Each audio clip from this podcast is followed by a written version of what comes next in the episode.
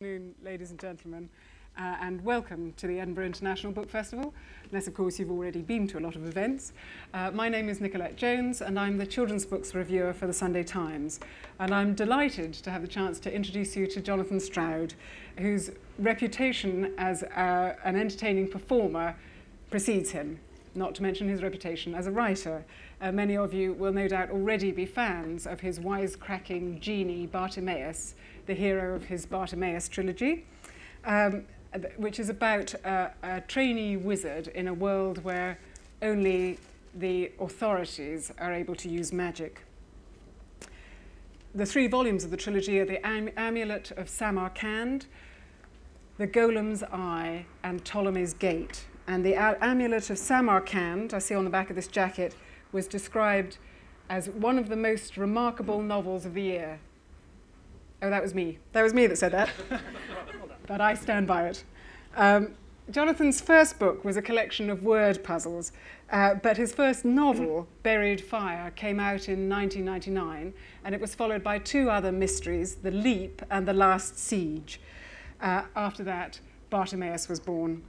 Uh, Jonathan grew up in St Albans. Uh, he read English at York University, uh, worked in children's publishing for a while, and is now married with two children of four and one and a half. So it's amazing he's awake enough to come talk to us.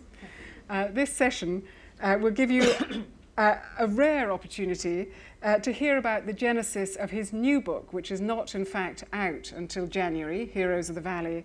And it's the story of a diminutive hero uh, in, a, in a fantastical world, which demonstrates again Jonathan's wonderful way with tongue-in-cheek humour.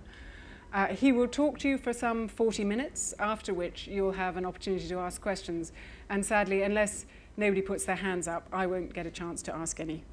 Uh, but also just to let you know that you're in a, a rare position of privilege because on your way out, you'll be given an exclusive taster of that new novel, which isn't out until January. I'm going to hand over to Jonathan, who's going to tell you about the development of the idea for Heroes of the Valley and uh, how it grew out of his Bartimaeus trilogy. So, Jonathan, over to you. Thanks very much. Great. Hello. Um, well, it's very nice to be here up in Edinburgh. I have been up here before, and um, I may have possibly seen some of you before in, in previous years when I was talking about the Bartimaeus books. Um, can I just ask how many people here have actually read uh, one of the Bartimaeus uh, books, or even all of them. Oh, good, a fair number. Excellent. So you know all about that. Um, I thought today that rather than talk about Bartimaeus, although I will answer questions about it if you have any uh, at the end, um, I, would, I would talk a little bit about this new book, Heroes of the Valley, which um, I've been working on for the last couple of years. I was working on Bartimaeus for about three and a half, four years non-stop, because there are three books, and it took me about four years to, to write the whole, the whole lot. And those, um, those books kind of consumed my life. And I spent my entire time living in a world of, of genies and magicians and magic and little footnotes and sarcastic remarks and things. And it was all great. But at the end of that time, I was really ready for something new. Um, and I put the book, my pen down, and it took quite a long time to pick it up again, and I wasn't sure what I wanted to write. And I don't know how many of you guys um, write stuff, but um, there, there are times when you're full of inspiration and times when you're not. And for me, it took me quite a while to get any kind of inspiration again after Bartimaeus. And um, I began writing little things here and there. And eventually, I started putting something together. And this thing was based on uh, an area that I've, I've been kind of interested in for some time, uh, which are the Icelandic sagas. I don't know how many of you, um, show of hands, anyone here actually read an Icelandic saga? A couple at the back, well done, excellent. Um, but not most people. It's, it's, it's, it's, it's, it's kind of very influential because there are people like Tolkien and C.S. Lewis, um, many of our sort of most famous fantasy writers have, have had, a, had, a, great amount of knowledge about this whole area, and they've, they've, they've used that, that sort of stuff in their, in their books. Um, but the sagas themselves were fascinating, um, and I, I read quite a few a few years ago, and I was quite interested in doing an adaptation of one of them. In fact, pre-Bartimaeus, I started writing an adaptation of um, a saga called Grettir's Saga, which is my favourite of all of them. Um, and before I get on to Heroes of the Valley, I'm going to talk a little bit about this, this, this actual Icelandic saga and what it's about and the kind of thing that it does. Can someone tell me what they think an Icelandic saga involves? What sort of hero do you normally associate with, with sagas? Anyone got any, any suggestions? Any hands up there? If, if, what sort of a hero? Um, I'm I'm going to get my pen out, I think, because I, I, might need to, um, to oh, it's like a red pen, possibly. Let's get a black pen. Oh, yeah, I've got a, oh, yeah. Sword here? Yeah, a sword, a sword, absolutely. Swords are always involved somewhere on the line. Um, and, um, sorry, Nicolette. Um, usually, a, a, saga hero is kind of a big guy. Um, he's usually got muscles like melons, and he's kind of a vast, sort of hairy sort of guy. Um, and um, uh, he's usually sort of fairly sort of intimidating and um, kind of surly looking, and he's got a big moustache. And um, he, he lives up in, um, in Iceland or um, in the sort of Viking areas, and he's usually a fairly sort of tough character with, um, I don't know, if we've got some sort of pigtail, but if you laughed at him, he, be, that'd be a big mistake because he'd uh, cut your head off as soon as you look at you. And um, he'll have some huge, great neck corded with muscle, and then he'll have sort of massive, great muscles are the kind of things that the Olympics, you see them, see some of those runners would have it. Um, massive great chest. What sort of weapon would he have? Sword or possibly something else? Yes. An axe, excellent, yes. The, the Vikings and the, um, these sort of northern guys tend to go in for axes, so we'll give him a, um, some kind of a, um, what sort of, a, we'll give him a six pack as well, there you go. Um, we'll give him some gigantic great um, axe here. There he is, and he's, um, in fact, the, he actually has got some trousers on probably. You'll be pleased to know. There he is. Right, so here we go. Typical, typical saga hero. What about horns? There he is. Well, well, I'm sure the Vikings didn't have. How many people think that Vikings had horns, horn helmets? No, I'm sure they didn't. It was a, that's a that's a that's a fallacy. I don't know. I don't know where that came from, but we can we can, we can give him a horned helmet if you like. Uh, give him a little. There you go, a little Looks like something out of Asterix now. It's like Obelix. right, um, so here we go. Here's our typical saga hero. Now, um, the, the, the, saga that I, I, I, actually started writing a retelling of, of um, Grettir's saga for uh, Walker Books. This is about five or six years ago, because I, I, was really in love with this particular hero. And Grettir um, was Grettir the Strong, and he lived in Iceland, and he was actually a good bloke. But he was just, ex A, extremely strong, and B, had a very short temper. So wherever he went, he kept on getting into trouble because some guy would make a, a cheap remark about his muscles and he would just um, punch him and kill him with one, with one blow or throw him over a hut or snap his neck like a twig. And it would just, I got into trouble for doing this. And one thing led to another. And in the end, Grettir gets outlawed. Um, but there's a, there's a sequence in Grettir's saga which is excellent. And I'm going to read you a very short bit of my adaptation of this because um, it, it's such an exciting uh, sequence that, it, that it, really, it really thrilled me, and I, I wanted to retell it. Um, it involves Grettir's meeting with a ghost. Now, um, if, I say, if I say the word ghost, what, what does that conjure up to you? What, what, is it, what, what kind of ghosts, what kind of ghosts are there? What, what's the most sort of typical kind of ghost you can think of?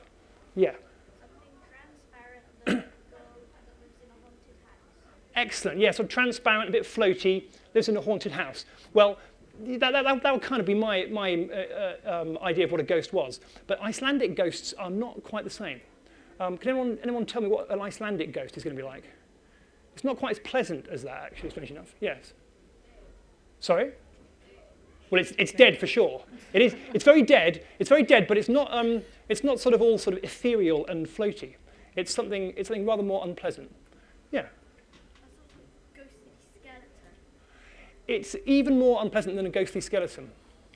It's actually, um, it, it, I think it's a, its technical term is a revenant, which is basically a sort of undead corpse. So if you, if you kill somebody in, in, in Icelandic saga, and, you, and they, they tend to be a bad character, if you, if you kill them, you, you bury them under a mound of stone somewhere, um, and you, you go away. If they're really nasty, they tend to sort of come, sort of come back at, at night. They start clawing their way out of the, out of the ground, and they come stum stumbling down from the hillside. And it's not like a, not like a, um, a see-through ghost. It's actually it's the body of the, of, the, of the dead person, a bit like a kind of zombie type thing, but they're really strong, and they tend to swell up and get really big and blue and a bit horrid. And they come and um, they have a, strange technique of climbing up um, onto your roof and bouncing up and down on top of your roof, causing trouble, and the whole house starts to shake. Then they'll come down and they'll kill your horses and maybe snap the neck of, a, of, a, of one of your servants if you're unlucky. And this sort of thing happened in Grettir's saga. And Grettir, Grettir the Strong, who is very famous and very brave, he hears about this ghost.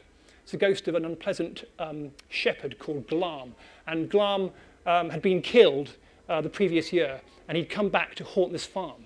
And every night, Glam would come down and cause trouble and look in the windows and um, kill people, and everyone, everyone was leaving the area. And Grettir decided that he would go up there and face Glam. And I'm going to read you a very short bit from um, my adaptation of it, um, because it kind of shows you the sort of thing that I was really uh, excited about when, um, when I thought about the sagas. And it's a bit where Grettir has gone up to this lonely farm, and he's waiting. Everyone's telling him to, to leave before dark, but he says, no, I'm going to wait. I'm going to, I'm going to meet with, with Glam, and I'm going to, I'm going to get rid of him once and for all. and um, this is what happens. um, everyone else has gone apart from, uh, from the, the farmer who, who owns this place. The farmer and Grettir spent the day talking together.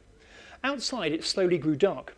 At last, everyone went to bed, except for Grettir, who sat quietly in the middle of the room beside the dwindling fire. He looked about him. There were plenty of signs in the house of previous damage done by Glam. The main door had been broken off its hinges and had been replaced with a simple board. One of the cross beams above the doorway had been split almost in two. All the people of the household were shut in their wooden bed closets on the edges of the room. Everything was very quiet. A torch was burning in the hall. Grettir got up and went over to a sturdy bench on the opposite wall to the doorway. He lay down on it and covered himself from head to toe with a thick fur coat. He arranged it so he could peep out through a tiny gap in the fur, and he kept his eyes fixed on the broken door. The fire burned low. The room grew cold. Grettir shivered under his cloak. Once or twice he heard snores from Thorhall's closet, but otherwise it was very still. He watched the light flicker and dim. All at once, there was a loud clattering from outside, as if a metal-rimmed pail had been kicked hard among the stones of the enclosure. Then there was a great thud as something heavy landed on the roof. Grettir listened hard. He heard slow, dragging footsteps climbing the roof to the centre beam, then a tumultuous banging as something began to beat its heels furiously upon the turf. Flakes of bark and dirt fell from the ceiling like heavy snow. The cracked beam above the doorway sagged a little more, and the whole hall shook. After a long while, the banging stopped. Grettir listened to the slow, dragging footsteps climbing down the roof to the edge. There was a muffled impact as something landed on the ground, and then he heard the footsteps shuffling round towards the door of the house. Grettir remained very still under his cloak a pressure was applied to the door, and the stout beam that served as its drawbar snapped like a twig. The door opened. In peered Glam's head, as big as that of an ox or a horse. The face was swollen to a colossal size, the skin mottled white and blue, the eyes staring from their sockets. Slowly, Glam squeezed through the door into the hall. He was still wearing the tunic and the leggings he had worn on the day he died, but they were ragged and torn, the pale flesh swelling through. Once inside, he stretched himself up to his full height so that his brindled grey-white hair cracked against the rafters. Glam moved his great heavy head from side to side, scanning the room. As he looked, he ground his teeth together, making a noise like a metal blade being dragged against a rock. He stretched out a huge hand to where the torch hung on the wall. His fingers cupped the end of the burning brand and squeezed it, snuffing the light out. Now the room was dark, except for a little moonlight shining in through the doorway. Grettir could hardly see where Glam was. He felt a terrible urge to get up, to cry out and run, but he forced himself to remain as still as a stone under the cloak.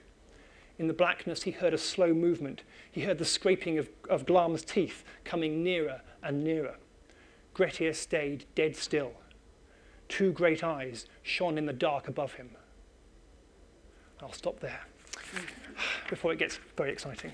Um, well, Grettir and Glam have a massive scrap, and it's all, it's all, it's all really good stuff. And um, I, I, was, I was very keen a few years ago to, to, to, to write that and, and to explore the sagas. But after Bartimaeus, after I, after I finished Bartimaeus and I spent all these years talking about politics and um, magicians and imps and genies and all that sort of stuff, I was, I, was, I was ready for a change, but I didn't want to go back into a kind of pure sagas with, with a hero like, like Grettir. Um, I wanted to try, try looking at sagas in a slightly different way.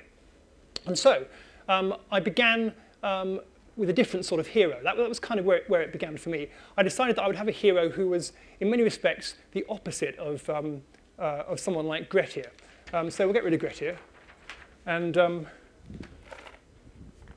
we come now to my hero of, of, of, Heroes of the Valley, who is who's called Halli, Halli Svensson. And um, Halli would very much like to be uh, sort of six foot six, big muscles, lots of hair, and going around with a big sword or an axe. Uh, unfortunately, well, inwardly he is a bit of a hero. He's, um, he's quite brave, he's uh, resolute, he's reckless, he's got quite a lot of the, of the qualities you do need to be a hero. But outwardly, not so good. He's, he's short, he's probably about, about this high. Um, he's about 12, he's 12 years old when we first meet him, and he's kind of, um, he's got a sort of shock of black hair on his head. And um, he's, he, someone, someone likens him to a toad peering out in a rainstorm. He's got, his, his eyes are a bit sort of far apart, and he's a bit, he's a bit sort of, he's not the most handsome chap in the, um, uh, in the, in, in the house, but he's, um, uh, there he is, looking sort of slightly, slightly scruffy, and he's, he's kind of broad and um, uh, short and squat, and he's got little sort of bandy legs and um, he's basically, uh, he thinks pretty, uh, quite, quite a lot of himself, but um, he's uh, unfortunately sort of small and a bit, and a bit rubbish. And um, Halli is, is my hero. And I wanted to be a bit playful with the whole saga thing, and instead of having someone who was just sort of conventionally heroic, I'd have someone who was kind of the opposite. Where does Halli live? Well, he lives in a, um, in a place called uh, Sven's house, which is in a valley um, high up in the mountains. And it's a little, a little enclosure with a hall and lots of little uh, houses around it. And it's a village of maybe sort of 60, 70 people. And Halli is the son of one of the, the, the leaders of the house. And um, he doesn't really fit in. Uh, because everyone there is quite peaceful and agricultural pursuits of one sort or another. And um, is deeply bored by all this. He wants to go off doing great deeds. But unfortunately, there's no, there's no room for it because everything's very, very quiet. In the old days, it was different. In the old days, um, there were some rather unpleasant monsters in the valley. And um, we learn about this early on. Um, Sven's house is kind of like this. You've got a little sort of hall uh, in the centre and lots of um, other buildings all around it. Kind of, there we go, and it's, uh, there are fields all around. And around the outside of, of, of Sven's house is an old wall, which is a bit, bit, um, bit kind of broken and uh, it used to be high and, and impressive, but now it's all broken down, and there are fields all around, and a little road comes off. And then um, beyond the fields, there's a, there's a hill with a little path going up it. And on the top of the, the hill, there's a kind of ridge, and this ridge runs along the side of the valley. And on the top of, the, of this, this ridge are little tiny cairns of stones, which Halli can see when he looks up. And these are burial cairns of all his ancestors. And they, they run all the way along the top of the, the valley, both sides and you can see it on the other side, you see it all the way down, and these cairns mark the edge of the valley, and you cannot go beyond it, because beyond it, beyond it are um, monsters called trows, um, and these trows used to, used to uh, inhabit the valley too, but now they, they've been pushed back. His ancestors long ago um, pushed the trows back, and they're out there beyond the, beyond the stones. The valley is peaceful, and um, beyond there, there are sort of mountains beyond that, nice sort of snowy mountains. Halli would love to go and explore that area beyond it. He'd love to go beyond the, the stones, but he's not allowed. It's, it's out of bounds. His valley is, his, his valley is very quiet, and um, the people are all very deeply tedious. I'm going to read you a very, very short bit from the beginning of the story, which is when um, Halli is born. And you can kind of see that I'm trying to embed Halli into a rather ordinary sort of domestic environment. Um, and right from the start, he's kind of out of place, as you'll see. Halli Svensson was born shortly after noon one midwinter's day, when snow clouds hung low over Sven's house and the skirts of the hills could not be seen. In the very hour of his birth, the drifts piled so high against the old trowel walls that a portion of them collapsed. Some people said it was a portent of great good in the boy, others of great evil. The man whose pigs the wall crushed had no opinion either way, but he wanted recompense from the child's parents. He sought arbitration on the matter at the gathering the following year, but the case was thrown out as unproven. When Halli was older, Katla, his nurse, drew his attention to the date of his arrival in the world. She clucked and whistled through her nose at the sinister implications. Oh, it is a dangerous day, Midwinter, she said, as she tucked him tight into his cot. Brats born then have an affinity with dark and secret things, with witchcraft and the promptings of the moon. You must be careful not to listen to this side of your nature, else it will lead without fail to your death and the destruction of your loved ones. Aside from that, dear Halli, there's nothing to worry about. Sleep well. Despite the raging snowstorm, Halli's father took the blood and bits from the midwife as soon as the cord was cut, and he set out up the hill. After a climb that left him frostbitten in three fingers, he got to the cairns and he threw the gift beyond the stones for the trows to feed on.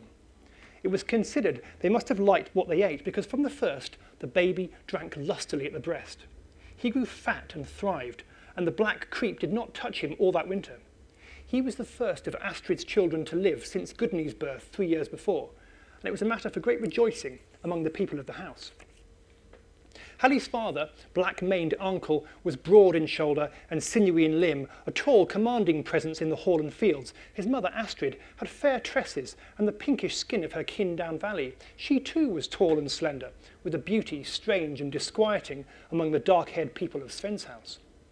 Leif and Gudni, that's his brother and sister, mirrored their parents in miniature. Both were considered slim, graceful and easy on the eye. By contrast, Halli was from the first short in leg and broad in back, a cumbersome stump of a boy with hands like ham joints and a low swinging gait. His skin was swarthy even by the standards of men bred among the mountains. With a small snub nose, a defiant protruding chin, and wide-spaced eyes alive with curiosity, he glared out at the world from under an unruly mess of thick black hair. Without question, Katla would say, your features come from your father's side. You are the image of his uncle Onund, who farmed High Crag when I was a girl. This was an unknowable gulf of time. Some people claimed that Katla was more than 60 years old. Uncle Onund, Halli repeated. Was he very handsome, Katla? He was the ugliest of men, and had a difficult temperament to boot. By day he was amenable enough, and indeed something of a weakling, as you yourself may be. But after dark he gained greatly in strength, and was liable to ferocious rages in which he tossed men through windows and snapped benches in the hall. This awoke Halli's interest. Where did this magical strength come from? Most probably drink. In the end, an aggrieved tenant smothered him in his sleep, and it is a measure of the dislike with which Onund was held that the council merely fined his killer six sheep and a hen. Indeed, the fellow ended up by marrying the widow. I do not think I am like my great uncle Onund Katla. Well, you certainly do not have his height. Ah, see how your face corrugates sensually when you frown. You are on to the life. It is clear enough to look at you that you are prone to evil just as he was. You must guard against his darker impulses, but in the meantime, you must eat those sprouts. So poor old Halli starts off and he, he kind of feels sort of slightly sort of uh, out of, out of place. He doesn't want to spend his entire life uh, wandering around here, um, turning um, the soil and digging up turnips and things. He wants to go out and be, and be heroic. And every night, as he um, goes to bed, Katla reads him stories about his forefather Sven, whose house it was. Sven, who chased the trows out of the out of the valley. And when you when you get the book, um, and in fact you'll see it actually in your in your um, little little pamphlet that you're going to get when you when you leave here. Um, at the beginning of the story, we we we have a one of the stories about Sven and how Sven uh, sent the trows packing. And at the beginning of every chapter in the in the book, um, we start off with, if I can find it we start off with a little tiny anecdote about Sven and all the sort of great things he used to do, because he was one of these typical guys with huge muscles and went around with a massive sword. And um, so every chapter you have, you have you have the stories of Sven and poor old Halley. He's, he's he's growing up and he's getting more and more frustrated. He he wants to do this kind of thing, but there's no opportunity, and he's got so much energy, and he, he keeps on thinking of little tricks to play. So he, he spends the first few chapters causing trouble about the house, playing tricks on his parents and on his, his siblings, and getting beaten for his pains. But he carries on doing it because he's just got so much energy. Um, and after a while, his tricks get a little bit more serious. Um, and it isn't long before, kind of by, by accident, one of, his, one of his jokes, one of his pranks, uh, leads to serious consequences. There are other houses in the valley, and they're all quite competitive. Um, and at a great gathering where everyone comes together for a big party, a big celebration, one of Halli's um, tricks leads to another house, a very powerful house, um, getting extremely angry. Um, and this actually uh, awakens an old, an old feud between the houses, um, and it leads, in the end, to um, violence and murder. Some, someone is killed, and um, things suddenly become, uh, out of the blue, become a lot more serious. And Halli is actually given a quest uh, of his own, at last. He's, and in a way, he's kind of delighted because he's been looking for some kind of purpose to life um, uh, all along. And he goes off and he, he leaves his house behind him and he sets off um, down the valley. And um, you won't be able to see it because um, it's a bit small.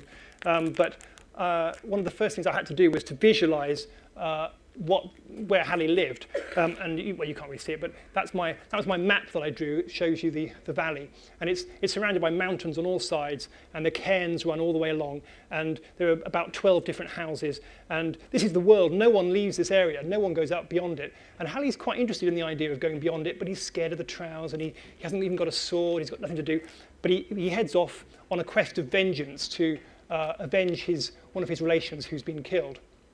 And this is where everything changes for him. Because up until now, he's had this, this desire uh, to be like the big heroes, and he's been listening to the stories and thinking that's what he wants to do. And of course, real life is not like that, as he, as he soon discovers. And one of the things that he, that he discovers immediately is that um, he can't do things on his own.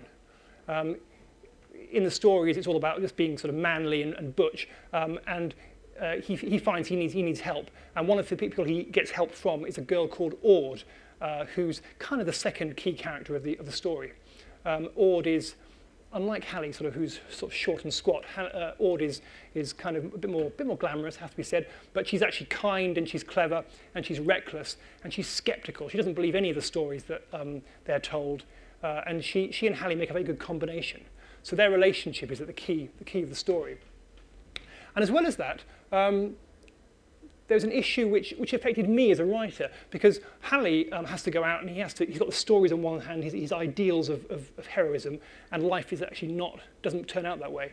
And for me as a writer, I've got the, the, the notions of fantasy on one side um, and realism on the other. And with Bartimaeus, as you probably know, those of you who read it, uh, we, we, we kind of had uh, two poles in the books. You had, you had Bartimaeus, the genie, who was full of humour, magic, um, kind of zap and zest. And you had a Nathaniel, who was a much more serious, rather dour kind of character. And they were almost like opposites. And they collided all the time. And you'd have half the, half the books would be, uh, half, the, half the chapters would be from uh, Bartimaeus' point of view, and half would be following ha- um, uh, Nathaniel. The two would kind of collide. Um, and it was quite good to have these opposite uh, sides. In this book, for me as a writer, I had to decide how much fantasy am I actually going to put in because uh, I, I, began with all these big stories about Sven, and um, in the old days I would have had lots of stuff about ghosts and um, uh, sort of trolls and things, but now I'm kind of more interested almost in the, in the human side of it. Um, and I had to decide whether the, the Trows really existed. Uh, Halli believes they existed, uh, or doesn't believe it at all. Most of the people in, in the valley kind of believe it but never want to test it. And I actually wrote quite a fair bit of the book, still not sure uh, whether I was going to have the Trows existing or not. Um, had had these, these, these, events happened in the, in the past? Were the Trows still lurking up there? It, it, was, it was a difficult one to call. Um, and there were advantages for me as a writer to have Trows, but also advantages not to have them. Um, and I'm not going to tell you what I decided because it was, it was kind of key, key for me to come up with a solution which um, didn't let anybody down. Um, but it, that, that was my, my biggest problem with the whole, the whole book, was to work out uh, how much of a fantasy it was actually going to be. Um, most of the time, I actually spent my, my, my time in, in enjoying seeing how real people operate. How does Halli operate with, with Aud, uh, and how does Halli operates with his parents and his family. And I'm going to read out, read out one more little sequence from, from the book, which is, in a way, it's kind of like a counterpoint to the one I read out to you earlier on about um, Grettir. Um, I hadn't realized it until I was preparing this talk, but um, Grettir lies um, as you remember, he lies in the, in the farmyard in the dark night and he waits for this ghost to enter the door. And some of you might, might have realized it's actually quite similar to Beowulf. Um, uh, in Beowulf, uh, the hero waits in the hall for Grendel to, to come in, and then, they, and then they have this fight. And it's, it's very, very, very similar. And I realized as I was doing this talk that there's a sequence in here, in, in Heroes of the Valley, which in a way is a bit similar but it hasn't got anything supernatural in it. It's very, very much about real, real threats, real danger. And it involves Halli when he set off, he set off on his, on his journey, and he's going down through the valley to gain vengeance for his, his, his relation who's being killed. And he falls in with a rather sinister chap, a trader called Bjorn, who is very big, uh, very kind of quite fat and, and he seems very friendly at first, but he's slightly, something slightly wrong about him, and he's always asking Halli questions. And he notices when Halli and he are in the middle of in this, this uh, quite desolate spot, he notices that Halli is wearing a silver belt underneath his um, tunic. Halli's been hiding this, but it, it, it, he, um, when he leans over, the uh, the silver belt gets uh, gets exposed, and before he can he can hide it, this guy has spotted it, and he starts asking Halli questions about you know, do you, I, I sell all kinds of things. I'd be quite interested in buying anything silver. Do you have anything silver on your person? Halli says, no, no, no, I don't. No, I'm know nothing about that. And this guy's constantly asking, and they, they, they stop for the night in a very lonely, remote part of the valley, um, on, in a gorge next to a great precipice. And they, they talk and they eat, and this guy's asking Halli questions, and Halli's putting him off. And finally, Halli decides to go to sleep. But there's been a sort of sense of danger. This guy is, is, this guy is very big, Halli is very small. Halli does not have a, um, an axe. He doesn't have a weapon of any kind.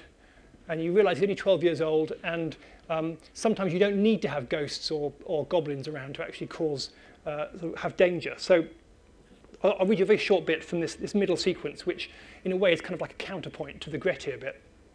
So, Halli and Bjorn are alone in this dark, forested gorge. Um, at last, Halli wiped his mouth on his sleeve belched and said, in an abstract sort of way, it is fascinating to hear your tales of business. Be sure that if I meet someone with a silver item, I will direct him to you. But for now, I think I will turn in. All that wine has gone to my head. He got up and went round the fire to where a natural bank offered a comfortable spot. Here he lay down beneath his cloak, and with a number of grunts and sighs, he composed himself for sleep. Bjorn the trader stayed sitting where he was, staring into the flames. For a long while he remained motionless, the firelight flickering against the contours of his great, impassive face.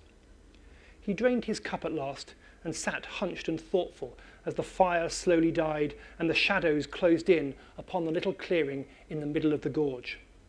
Close by the bony horse cropped grass, overhead, between invisible boughs, cold stars shone. The fire burned low. Halli lay still, Bjorn was a dark, hunched form. Far below, the river chuntered over its bed of tumbled rocks. Somewhere in the forest that clung against the cliffs, an owl called. A branch snapped and shifted in the fire. Still, Bjorn sat silent. And now Halli's breathing sounded out across the clearing, slow and heavy with the rhythm of deep sleep. Outlined dimly by the firelight, Bjorn's shoulders shifted and dropped a little, as if with a release of tension. After some minutes he leaned slowly to one side. Gentle noises followed as he foraged quietly in his bag. The noises stopped. Silence returned. A tendon cracked as Bjorn got slowly, stiffly to his feet. Halli, watching from between his half-closed lids, saw him standing motionless for a moment, his head bowed. Then Bjorn began treading softly round beside the dying fire, using its last remaining light to guide his way. Despite his bulk, his boots were almost silent in the grass. He held something in his hand. When Bjorn reached the bank, he slowed and stopped. He stood above Halli, a hulking shadow without face or features, outlined against the fire. Beneath his cloak, Halli lay quite still, every muscle in his body tensed with terror, struggling to maintain the nonchalant sounds of sleep. His throat was tight, constricted. His breath rasped in his open mouth. His chest rose and fell raggedly. He heard blood pulsing in his ears. Still, the dark shape did not move. Then it lifted an arm. The pressure in Halli's throat became unbearable. He cried out, loud and violently. The shadow jerked back. Halli's shout echoed back across the black gulf of the gorge. Halli flung his cloak aside. With a sudden rush, the shadow swooped, one arm outstretched. A black curved sickle shape flashed down. Halli rolled, sensed the impact as something drove deep into the grass and soil behind his head. Now he was on all fours, springing away and up the bank, but his boot slipped in his cloak, made him stagger and fall. Something caught his ankle. It pulled savagely, dragging him back down. With a moan of fear, Halli rolled onto his back. He lashed out with his free boot, kicking up and outwards into the darkness. He felt it collide with something soft and yielding. He heard an incoherent sound of pain. The grip on his ankle loosened. Against the firelight, Halli saw the shadow reeling, clutching at its stomach. he sprang up and away into the darkness of the clearing. After a few steps, he turned again and looked. There in the dying firelight was Bjorn stumbling after him, one half in darkness, one half lit red. His hand clawed at his belly, his voice called softly, Little leaf, you have hurt me. You have ruptured something in my guts. I shall pay you out for that. Halli backed away, slowly, slowly. Behind him sounded the distant roaring of the river.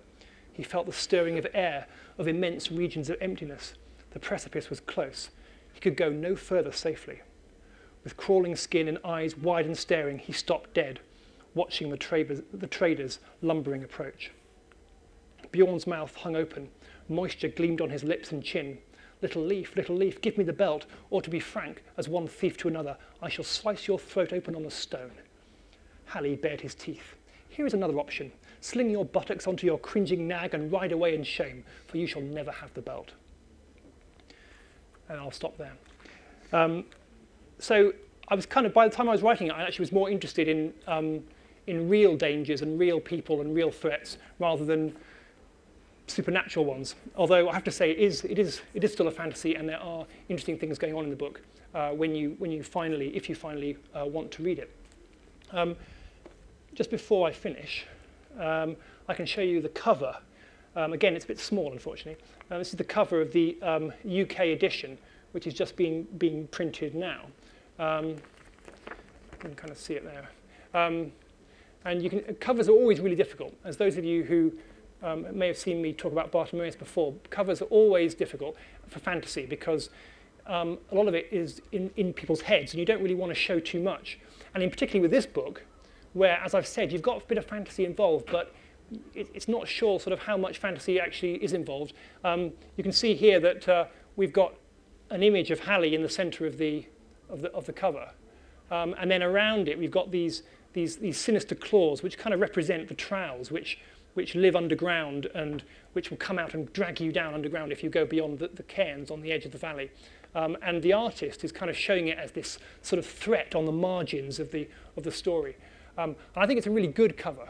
It's a really excellent cover, I think, it's, it's, it's pretty exciting. Um, but it's almost more, more symbolic than, than, than realistic. Uh, and I, it'll, be, it'll be interesting to see, when people read it, it'll be interesting to see whether they think it actually is a, an appropriate cover. The American edition, I haven't got the, the cover for that yet, is completely different. Um, they're, they're going to show a cover with Halli and Aud, this, this young girl, um, Aud on horseback and Halli being sort of lifted up by Aud. And it's much more sort of romantic. It's a very much more um, gentle sort of cover. And so this is the same book, but it's going to have two, uh, two very different kinds of, um, kinds of looks in, in different countries. Right. Um, so do you think, uh, do you think the Americans are, are more easily scared? Yeah, they probably don't like um, scary things so much. With, the, with um, Bartimaeus, um, as you, a lot of you will know, the, the Golem's Eye um, the cover for Golem's Eye in the UK has got um, a skeleton on the front. Um, rather sort of sinister skeleton looking, it's excellent cover again, um, and it, it, did very, it did very well for the UK, but uh, it wasn't taken by the Americans. The Americans didn't like the idea of a skeleton, um, and a lot of other countries didn't take it either.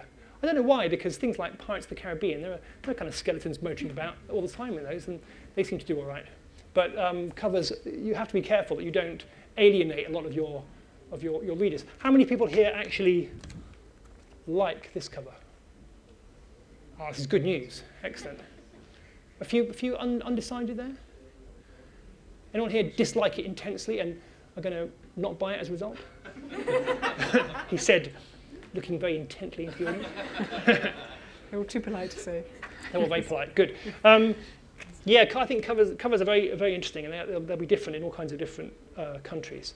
Um, all, in fact, there's a, there's a German one, and the German edition um, shows, it's kind of much more straight fantasy, and it shows a, a cowled figure who might be Halli, I don't know, um, standing on the edge of a, of, a, of, a, of a cliff overlooking a beautiful valley. It's actually, very, it's actually a very nice cover, but it's, it doesn't really tell you anything. It just seems to be quite Tolkien I suppose. So, should we give him a chance to ask yeah, a question? That's right. Do you want to, do you want to stand? Do you want to sit? Yeah, no, I'll stand up. Um, okay. That's good. Um, chap, are there any questions? Yeah, there's yes. one, there's one there's a mic here. If you want to just wait for the mic just a moment. Okay. The young man at the back there. Seeing Bartimaeus, the one, the Golem's eye. Yes. You know the skeleton in the front cover? I can't remember its name. What was it? Um, he, he was Honorius, who is um, uh, a, and a Frit who had been trapped in, inside Gladstone's bones for about 100 years. Um, yeah, that's him. Yes. Yeah, was that your question? Oh, good. Yes, good question. Um, it was it was a good question though, and it was one of my favorite favorite covers actually, because the guy had really done it, made it really scary, but also really fun as well. Yes, More chap over here.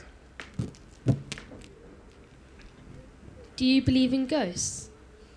Um, do I believe in ghosts? Good question. Um, I've never seen one, so no. When ghosts do frighten me, though. There are some things that don't frighten me. Like um, I, I never get particularly fussed by aliens or stuff like that. It's kind of uh, doesn't, doesn't doesn't bother me at all. Whereas ghosts, if I'm alone in the dark on a dark night and there's a bit of a scratching on the window or something, that does that does frighten me. Um, and in fact, certain relations of mine have had kind of supernatural experiences, um, but I haven't. So uh, I'm, I'm, I'm terribly, I- obviously I'm, I'm not psychic, I'm just terribly, Which is which is Literal. scarier, a ghost or a revenant? um, a revenant I think is, is scary, because a ghost is, is very ephemeral, but a, uh, a kind of lumbering corpse that would actually tear you apart, that's, that's, that's actually more scary. scary. I know which one I choose. Yes, chap at the front. Chap over here,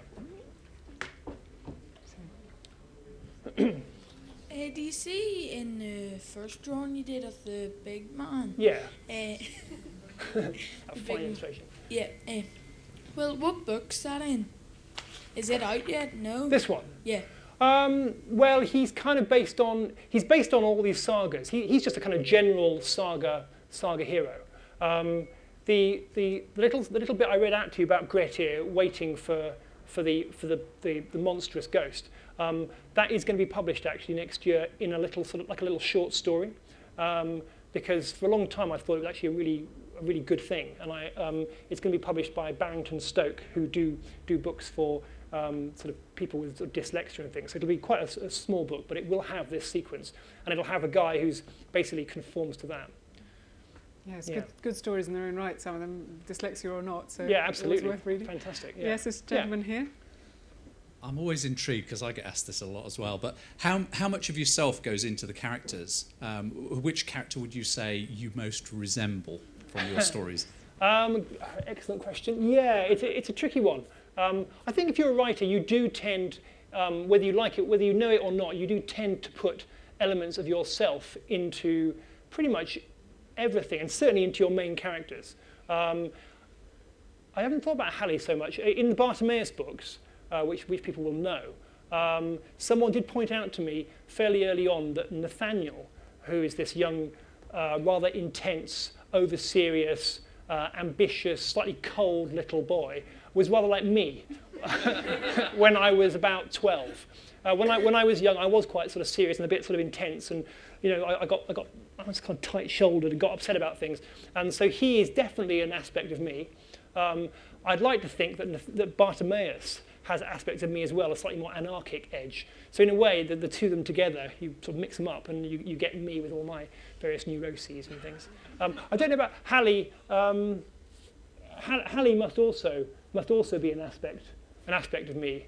I think there's an element in, in certainly in me where you have all kinds of dreams and ideals, and you know you, you, you- think about yourself being sort of really strong and everything, and you're not. And when, when, when you go out into the world, you have to sort of work out, okay, what are your strengths? Maybe you do have strengths, but they're not the ones that you thought you did. Um, I don't know. Yeah, I, I guess all my characters will have some aspect. So would, it- would it be the same with you? Did you do you feel that? So, yeah, I mean, I, I find all my main characters have elements of me in them. Yeah. I- I've just done a series with uh, with a, a main character who's very phobic. Well, I'm not phobic at all. And I found that quite hard to write from. But I, the one phobia I have, which is really strange because I'm a, I've been a pilot for 21 years, is heights. I, I don't like standing on ladders. Oh, really? So having a character who's terribly phobic of heights and big animals is really interesting. So I think, yeah, that's interesting. I, I, I- think it is. I think, I, I guess the, the, re- the really great writers are the ones who are able to um, uh, put themselves into other, almost anybody else. They can just sort of make an imaginative jump and become someone of a different gender or someone of a different age, different period. You know, the really great writers can do that effortlessly. And you know, those of us who, who, who do our best and you know, write as best we can, um, you know, you try it as much as you can, but, it, but it, it's always going to be more of a struggle if it's, if it's something that's different. Um, in a way, my most, the book that I, I, I, I struggled with most was, was The Leap, which is one of my less well-known books, where there's a girl who is basically bereaved. At the beginning of the book, her, her best friend is drowned, and the whole book is really about her grief. And I, fortunately, I have not actually experienced that kind of that kind of uh, grief. Um, so, to what extent the whole book is, is a sort of fiction, and what, to what extent is actually true to what I would feel uh, if I had that experience, I don't know. Um, but you, you, you, you have, as a writer, you've got to try these things and see whether it works. Okay, let's see. Should we take this gentleman in the middle here? Yes. Okay, And then we'll we'll work- take work it- our way- a work our way younger down person. Yeah. Uh, talking of scariness, both from the pictures and the content of the book, do you Yeah. ever find yourself over egging it and having to rewrite bits to make them less scary for your target audience? Oh yes, have you toned anything down? Good question. Um, yeah, well, there was one sequence in again in the Bartimaeus books, uh, the sequence with um, Honorius the Ifrit, um, who's, who, who's basically inside a, he's inside a tomb. Um, and there's a bit where, where, where, where the girl called Kitty and her friends go down into this crypt um, and they, they go looking for treasure and they, uh, they, they break the crypt open, they break the sarcophagus open and um, they think they're going to get all the treasure, but this, this thing springs up. And it basically kill, he kills most of them apart from, apart from Kitty. When I first wrote it, I really went over the top and I I had this dreadful bit where um, one of the characters leans in and he gets I can't remember what, what happened but I think he his I think his head got got taken off and his head sort of bounced along the floor and it was kind of like and I, I let my wife read it and just said look Uh, oh yeah, fair, fair, fair play. So I, I kind of um, submerged that because there's, a- there's a difference between being scary and being uh, gruesome. It's like most, so many movies make, make make the error that they go in for kind of gore and, and sort of uh, showing you too much. Sc- really scary stuff, um, you don't see it. You you you just um, you, you have it off screen. Um, and I'm getting better, I think, at um, not not showing not showing so much. Um, I, I guess in this talk I've kind of gone in for sort of scary bits, but most most of the book is more it's more more suspense, I suppose, than outright. And sometimes Terror. you, you add you actually add humour to the gory bits so that it somehow undercuts it a bit. Well, I And think you that's do- true of the I- opening of Heroes, isn't Yes, it is. I mean, you'll see if you read the, the little bit pamphlet when you when you go. That's that's kind of the story about Sven, and that's kind of playing it fairly straight. But even there's a bit of humour in, involved. And as soon as you get to Halli, and Halli's trying to be this hero, um, it just doesn't it doesn't work. And you're constantly playing around with the genre, which is what I did with with Bartimaeus, with the, with the fantasy and all the sort of politics and stuff there. I mixed things around, and I'm kind of having fun mixing around um, sagas and you know, there's, a, there's a kind of thing, I, I got personally got a bit bored with the second Lord of the Rings movie. I don't know what people think, but I, I love Lord of the Rings and I love the first movie. But the second one where there's that, that, that endless battle of Helm's Deep with people kind of orcs motoring along and everyone's fighting. After a while, you know, I just thought, okay, I've, I've, I've seen this before. And um, part of my response is, is in Heroes of the Valley. I'm kind of taking that sort of genre and slightly playing around with it. And there's lots of stuff about families and mums and dads and um, just, just making it a bit, bit less obvious, I suppose. There were some questions. There were some more questions down here, yeah. Yes. Yeah. Uh, the young lady in red. Thank you. With Bartimaeus books, did you know what the rough story was going to be at the beginning, or That's an excellent Yes. question. Um, right at the beginning, no. When I, when, I first, when I first wrote the opening to the Amulet of Samarkand, which is when Bartimaeus appears and he meets Nathaniel for the first time, I knew nothing about the story. I didn't know who the boy was. I didn't know why he'd summoned Bartimaeus. I didn't know what the Amulet of Samarkand did or anything. And I was just kind of writing and enjoying the, the experience of creating these characters and the voice of Bartimaeus. But quite soon I realized I had to think of a, of a plot, to be said. yeah, okay. And um, I, I, after about 50 pages, I, I sat down and I started writing um, a plot. And then I did plan out, roughly, very roughly, all three books. So I did know where it was, where it was going to go. And that was key, actually. Um, it was key that, that I knew I I had, a, I had a goal to go. I don't know what other people find when they're writing anything of any length, um, but you do often need to have some kind of a, an objective. Good question. More questions? Got a couple more here? Yeah, chap here. Did anybody out of your family, friends, or enemies like that uh, inspire you to uh, with any of the characters? Yes, great opportunity. The enemy. Yes, I've always, I've always, um, I have always had this sort of desire to to put, any, you know, I don't have too many enemies, but you do occasionally sort of think it'd be quite nice to take someone that you anno- who annoys you and, and put them into your into your books, cunningly distorting it so they can't sue you. That's the, that's an important bit as well. Um, No, no, I don't think I- not consciously. I haven't consciously sort of taken a character and said, right, Auntie Jemima is going to go in my, in my book. Having said that, um, there are, you know, people will say things to me or they have a certain turn of phrase or a certain kind of personality and they will get echoes um, in, in the books. Um, inev- inevitably, because all, all, when you're a writer, all you do is you're, you're, you're listening, you're watching, you're meeting people. I'm talking to you now. Um, you know, th- certain things I'll forget, certain things will stick, and you never know. In um, you know, a couple of months' time, I might suddenly, oh, yeah, that guy I met in Edinburgh. Oh, let's just get him. it may, it may all reappear. I know that Anthony Horowitz put every single teacher he had at school into his books and, and killed them all off. Um, any other questions? Have some Yeah, we more had another one come Hands on. up over here. Yes, Yeah. the one in the back. Um, where did you get so good at drawing, and what gave you the idea for using them in the talks? When you say so good, uh, it's, all, it's all relative, relative terms. Um, well, when I was smaller, um, I, uh, for a long time, I was kind of equally interested in, in pictures and in words. And I would, I would, I spent a lot of my time writing comics. When I was about, uh, no, seven, eight, nine, ten, I, most of my creative stuff was comics. Because I used to read the Beano and I used to read Asterix and stuff like that. And I'd be very, uh, the idea of doing comics was like, was my, my ideal, my dream. Um, and so I did do a lot of drawing for a while. And it wasn't until maybe I was, I don't know, in my mid-teens that I began to do more writing and less art. So anyway, I, I, I like drawing and I always have liked drawing. Um, and I quite like drawing to sort of express myself. When I'm, when I'm writing notes for my books, I tend to sort of scribble and do little maps and little, like, how's that room going to look? I'll sort of do a little rubbishy sketch. I mean, it is rubbish, but it, is, it nonetheless is useful for me uh, visually. Um, and talking of comics, there's going to be a Bartimaeus comic um, eventually. Uh, the American publishers are doing a, a graphic novel of the Amulet of Samarkand, so that will come out hopefully in a, in a year or two. Sounds exciting. Yes. Any more Any questions? more questions? Yeah, I'm sure there's a, There are a few other yeah, there's a chap here, yep. in front. Doesn't the cover of the new book Yeah. look a bit like the Lord of the Rings with the two Mm, tower Oh, the things coming up? mm, that may have been a deliberate That- joke. hmm. It, it probably gulps. Um, well, you know that it, it's that's actually not a bad thing. It may, it may do. It, it's not intentional. It's definitely not intentional. But um, if it has got an echo, that's probably okay because um, uh, it'll people who like Lord of the Rings will probably like this as well. Um, yeah, I'll, I'll ask the designer about that just to see whether he's whether he's got a little um, little Lord of the Rings DVD on his desk and he's been copying it. Yeah, you, you might you might be right. Now, a- any more questions? Yeah, yes, chap up over the back. Um, how long did it take to get your first book published? Did it ever get rejected by any publishers? um, good question. Uh, yes, they got rejected. Um, I my first books.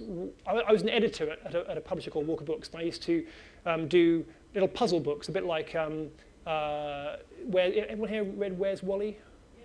Um, Where's Wally? My first job actually was, do, was working as an editor on a kind of Where's Wally spin-off. Um, and were, everyone was trying to do uh, word puzzle books and puzzles of various sorts. And I did a few of them um, while I was an editor. But then, on in my spare time, I began writing a novel. Um, and eventually I finished it.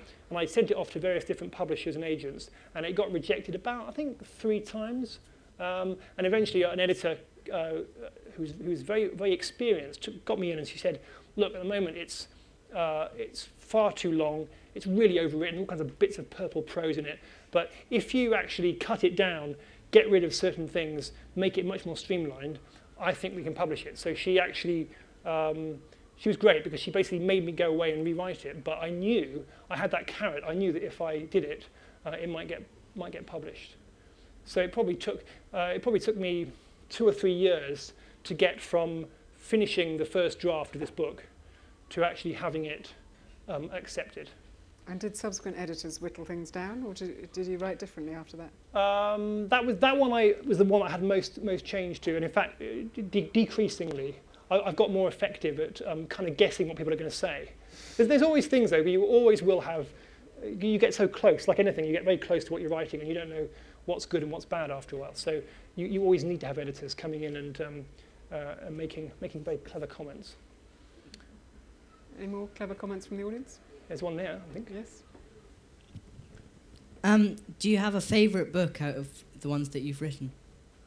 Ah, that's an excellent question, and I, yeah, my, for a long time my favourite book was Ptolemy's Gate, which is the part three of the Bartimaeus trilogy. Um, it was my favourite one because uh, I think it had the best balance of, I was saying earlier on, I like, I like trying to mix different things in, and I thought Ptolemy's Gate had the best balance of humour, um, action, characterization, everything else, and it all sort of dovetailed nicely. So I was very proud of it. Um, Heroes of the Valley, I think, um, some of my favourite bits in it. Well, I'm not sure yet whether I think it, I like it better than Ptolemy's Gate or not. Um, but I do think it has some excellent bits in which are sort of almost the best best sequences that I've, I've written.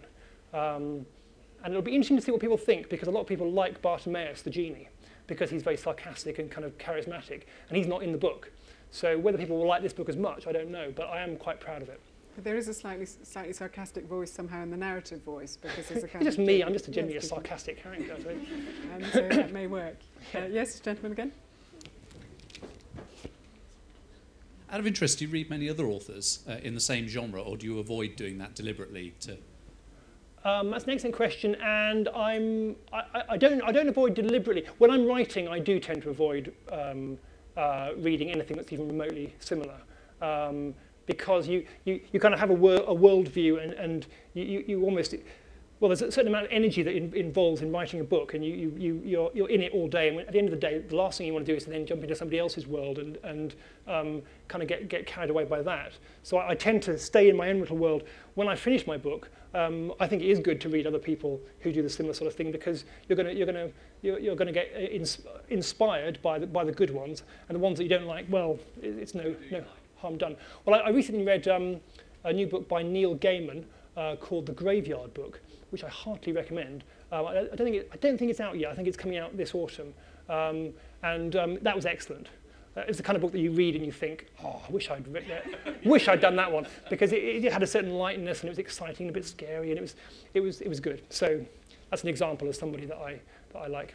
Yeah. Yes, we like your questions. Go ahead. Let's have another. What hours do you work? That's, a, that's an excellent question. Well, I, it, um, it, it varies a bit, but I, when, I'm, when I'm writing, I do try and do a kind of nine to five. That's my, my aim will be to go, get to the office, cup of tea, sit down, and try and write maybe, this is my ideal, would be to write five pages. Um, I, very, you know, I very rarely manage it. With Bartimaeus, I used to get into a real role, and I would, I would like write maybe 25 pages a week. I was really into it. Um, and that's what, I, that's what I aim to do. And if I finished that by one o'clock in the afternoon, I could go home. Or, or I could go and write some letters or do some admin or something. But I will try and do a, do a proper day's work. Because if I sort of sit around waiting for inspiration, it's like, oh, I'm not going to write until I get a brilliant idea, then nothing would ever happen. Unfortunately. Yeah, another question here. Hey, when you were young, eh, which books did you read, like adventure books or fantasy and all?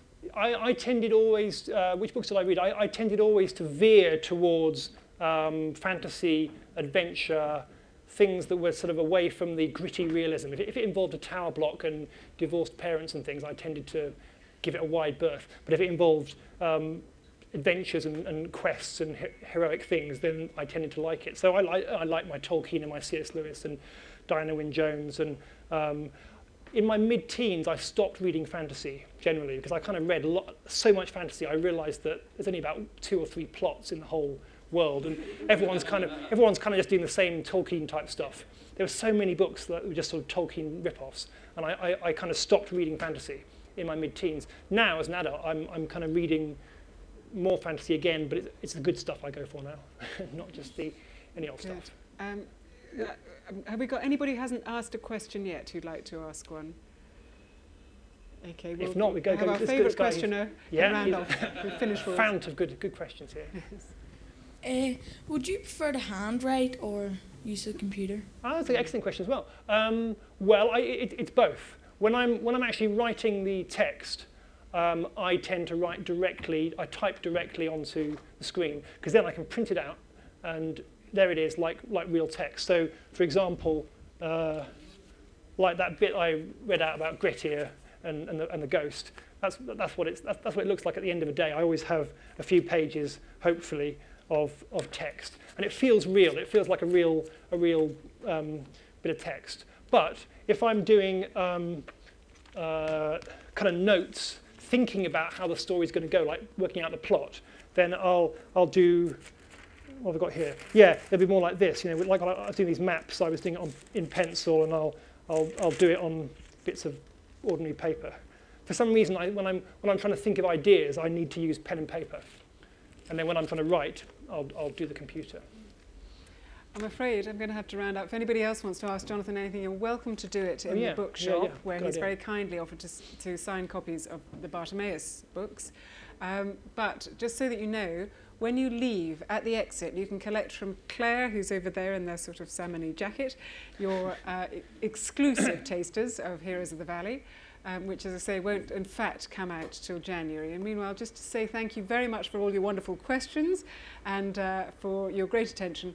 And many thanks to Jonathan for his Pleasure. fantastic, as expected, fantastic performance. And uh, we hope that all those aspects of himself that we've read about in the books are going to go on producing fruitful books for a very long time to come. Thank you very Thank much. you very much.